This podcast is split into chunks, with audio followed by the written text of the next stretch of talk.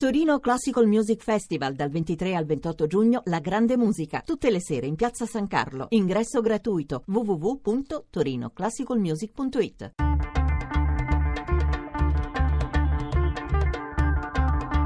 Bianco e nero.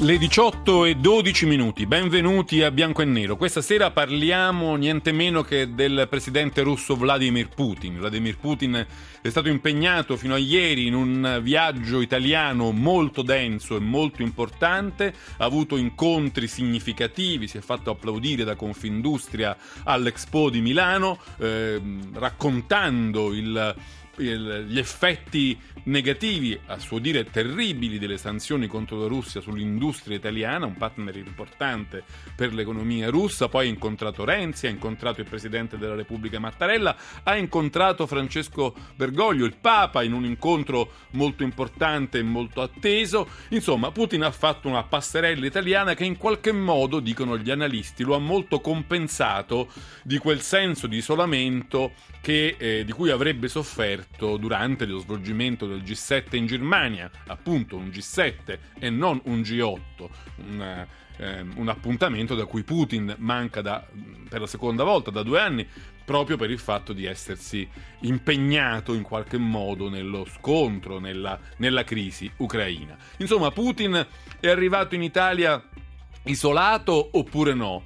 Ha delle carte da giocarsi e perché ha scelto proprio l'Italia per rispondere alle intemerate di Barack Obama, che appunto al G7 ha chiesto agli alleati europei di indurire, di rafforzare le loro tiepidi attitudini e di confermare, se non addirittura di estendere le sanzioni contro Putin. Putin ha scelto l'Italia per reagire, per raccontare il suo punto di vista. Tutto cominciato con una sontuosa intervista al Corriere della Sera fatta dal neo direttore Fontana da Paolo Valentino. Insomma, ne abbiamo molte da dire e molte da parlare. Abbiamo due ospiti per farlo che sono Stefano Cingolani, giornalista del Foglio e di Formiche.net. Buonasera Cingolani. Buonasera, buonasera a voi. E abbiamo con noi anche Manuel Gu, che è un imprenditore molto attivo sul fronte russo e anche fond- cofondatore della fondazione Grigori, legata alla Chiesa eh, ortodossa russa. Buonasera Emanuel Gu. Buonasera a tutti. Allora, come sempre, prima di cominciare, la scheda di Daniele Mecenate rimette un po' in ordine il tema della puntata. Le sanzioni alla Russia per la questione ucraina, secondo gli ultimi dati, costano care soprattutto all'Italia. Il tracollo nell'interscambio sarebbe stato negli ultimi mesi del 25%, con punte negative nell'agroalimentare, addirittura dimezzato.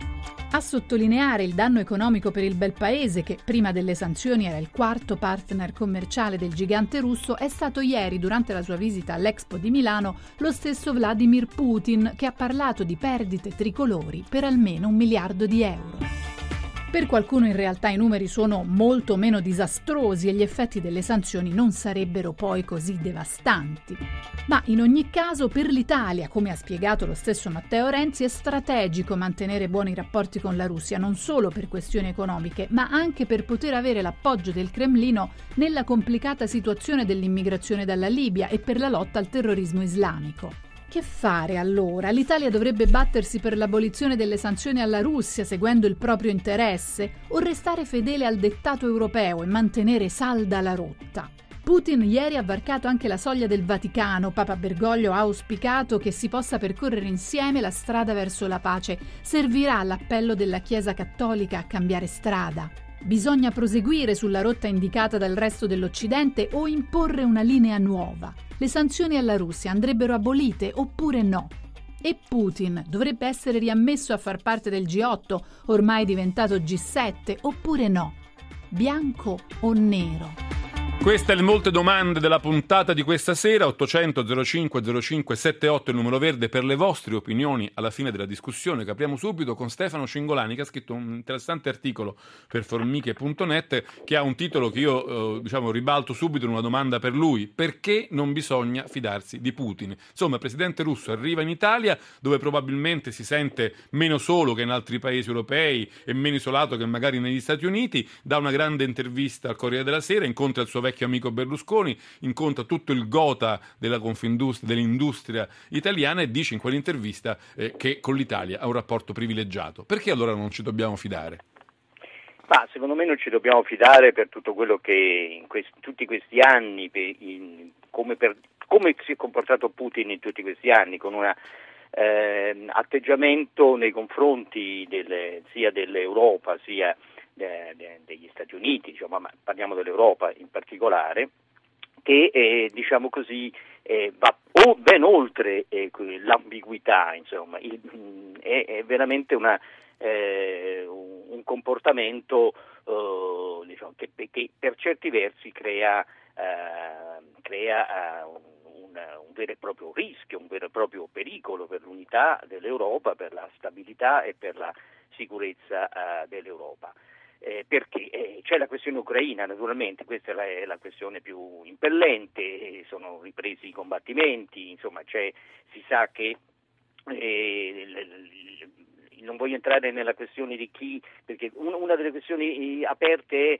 è eh, chi ha rotto, chi non, rispetta l'accordo di Minsk 2, cioè, beh, sicuramente, certamente, eh, questo diciamo, mi, sem- mi, sembra abbastanza, è, risultato abbastanza chiaro, eh, la Russia eh, nell'Ucraina ha giocato un ruolo attivo e, e diretto nel conflitto, nel conflitto ucraino e, e, USA utilizza il conflitto ucraino come strumento di, come arma di ricatto. Ma non c'è solo la questione ucraina, insomma, dobbiamo ricordare, facciamo qualche, piccolo, qualche passo indietro in, in tutti questi anni. Eh, eh Putin in questi anni si è sostanzialmente ha detto una cosa, io voglio eh, essere trattato oh, alla pari con, eh, con, gli Stati Uniti, voglio tornare a un equilibrio bipolare eh, in un mondo che si è fatto molto più multipolare naturalmente.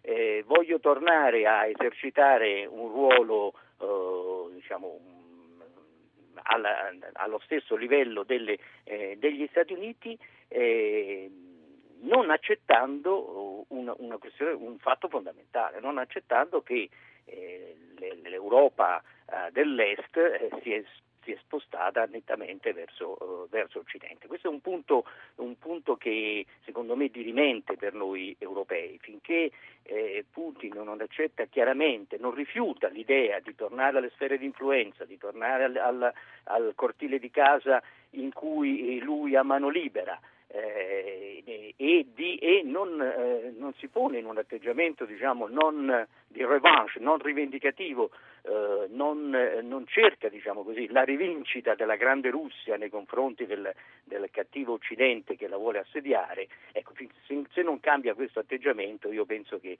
Putin resta per noi... Un, Però Putin risponde a in quell'intervista a Corriere, Putin risponde a questa accusa dicendo non sono io l'aggressore, la Nato che da anni espande la sua zona di, di influenza verso di noi, se voi guardate invece quello che fa la Russia noi non, non abbiamo fatto Beh, altrettanto. Io, io, io, so che in Baltico diciamo, le, eh, la flotta russa sta continuamente diciamo, facendo del bullismo, chiamiamolo così, nei confronti delle, eh, paesi, degli altri paesi baltici, non solo dei, piccoli, tre piccoli paesi baltici, ma anche nei confronti della Svezia. So che la, la Finlandia e la Svezia hanno aumentato addirittura gli effettivi eh, militari perché eh, hanno paura del, del, del, del revanchismo della, diciamo, della, nuova, della, nuova, linea ehm, eh, russa. Eh, so certamente che si, la Russia si sta spartendo il Polo Nord, che finora era stato un po' una sorta di punto d'equilibrio, no? pochi, pochi, di noi diciamo, se ne rendono conto, ma lì si era sperimentata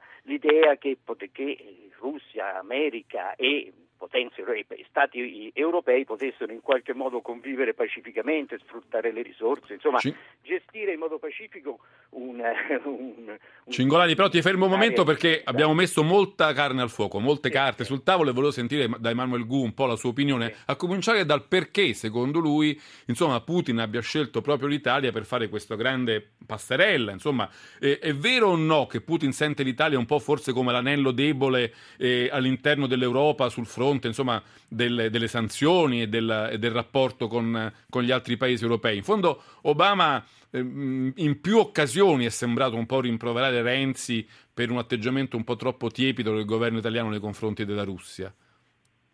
Ma io non, non chiamerei debolezza una relazione consolidata durante i decenni tra Italia e Russia, perché la relazione costruttiva tra Italia e Russia risale agli anni 60 e quindi è stata gradualmente consolidata e sicuramente tutti i governi italiani hanno sempre cercato di avere un rapporto costruttivo con un partner economico e politico molto importante. Io non direi che il problema è di capire se l'Italia può essere una sponda per la, la Russia. Penso che bisogna porsi la domanda del ruolo dell'Europa, perché durante l'anno 2014, per esempio, mentre l'interscambio Europa-Russia calava, calava del 10%, l'interscambio USA-Russia cresceva del 6%. Io penso che al di là di tutte le domande, i fatti puntuali che ha potuto ricordare con una grande oh, cioè, passione eh, il mio interlocutore, io penso che eh, bisogna porsi non tanto se vogliamo un mondo bipolare, ma comunque multipolare, perché la Russia pensare che sia isolata perché non frequenta l'Europa su cube degli Stati Uniti e dimenticare la realtà della Cina, dell'India, del Sudafrica, del Sud America e quindi un mondo che è totalmente cambiato. E penso che l'intento della Russia oggi non è di diventare un interlocutore degli Stati Uniti, ma un interlocutore, un interlocutore a scala mondiale, forse con una preoccupazione e di evitare che gli Stati Uniti abbiano, come si dice nel mondo industriale, un atteggiamento di abuso di posizioni dominanti. Il mio interlocutore ricordava manovre militari nel Baltico, in Finlandia, eccetera. Allora, partner economico fortissimo, energetico anche della Russia, la Finlandia, dove tra l'altro hanno ancora raggiunto recentemente un accordo per fare un'altra centrale nucleare con tecnologia russa in Finlandia. Ci sono moltissimi elementi che fanno sì che i russi possono giustamente, quando vedono la Nato eh, alla caduta di, di, del muro, eh, il patto di Varsavia scompare, rimane la Nato e lì fu un errore storico perché lì bisognava ridefinire tutte le alleanze, capire che il mondo cambiava e che oggi forse la sfida del mondo, dell'Europa e dell'Italia non è in Ucraina, non è nei paesi d'Europa centrale, perché tutto questo dovrebbe diventare una fantastica realtà con radici culturali, cristiane, economiche, che vanno di fatti, come lo ricordava Putin giustamente, eh, diciamo, aumentando le dimensioni di De Gaulle, di portarla da Lisbona a Vladivostok nove fusi orari. Sì, questo era, un, questo era un, punto che Putin ripete sempre. Lui dice al Corriere della Sera di sognare un mon, un'Europa che va da, da, da, Lisbona a Vladivostok, dove tutto diciamo, è in cooperazione, tutto è collegato, no? Perché ci sono radici cristiane, perché ci sono motivi economici. E questo non è una contrapposizione con gli Stati Uniti, non lo è. Le do un esempio.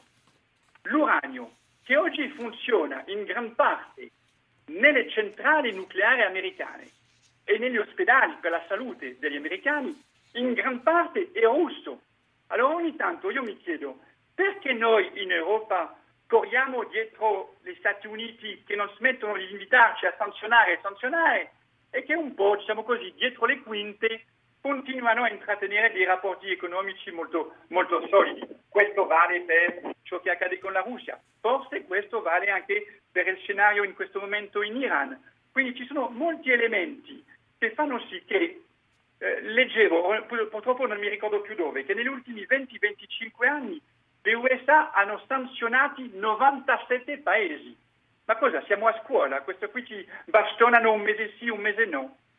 Ripeto, non è un problema di confronto bellico, è un problema di confronto realmente economico, di capacità di esprimere delle voci diverse sul nostro pianeta. Io non so se Putin abbia ragione o abbia torto. So che in Russia in questo momento più di 80% della popolazione è dietro di lui. Io se potesse inviterei Obama che dice che il popolo soffre delle misure di Putin. Venga, Presidente, ma venga a passeggiare per le strade di Mosca, di Ekaterinburg, di Novosibirsk, di Vladivostok. Venga vedere questa gente. Eh, Gula, così. devo fermare perché la sigla ci dice che sta arrivando il GR regionale, ma riprendiamo il discorso qui dove l'abbiamo lasciato con Stefano Cingolani, con Emanuele Gu, parliamo di Putin, delle sue diciamo, strategie di appeasing nei confronti soprattutto dell'Italia in questa fase, visto il suo viaggio molto impegnativo nel nostro paese. Eh, 800 05 0578 per le vostre opinioni su Putin e sulla strategia da tenere nei confronti della Russia in particolare, poi ne parleremo per la crisi ucraina. Adesso il GR regionale e poi torniamo qui a Bianco e Nero. Vi ripeto, 800 05 05 78.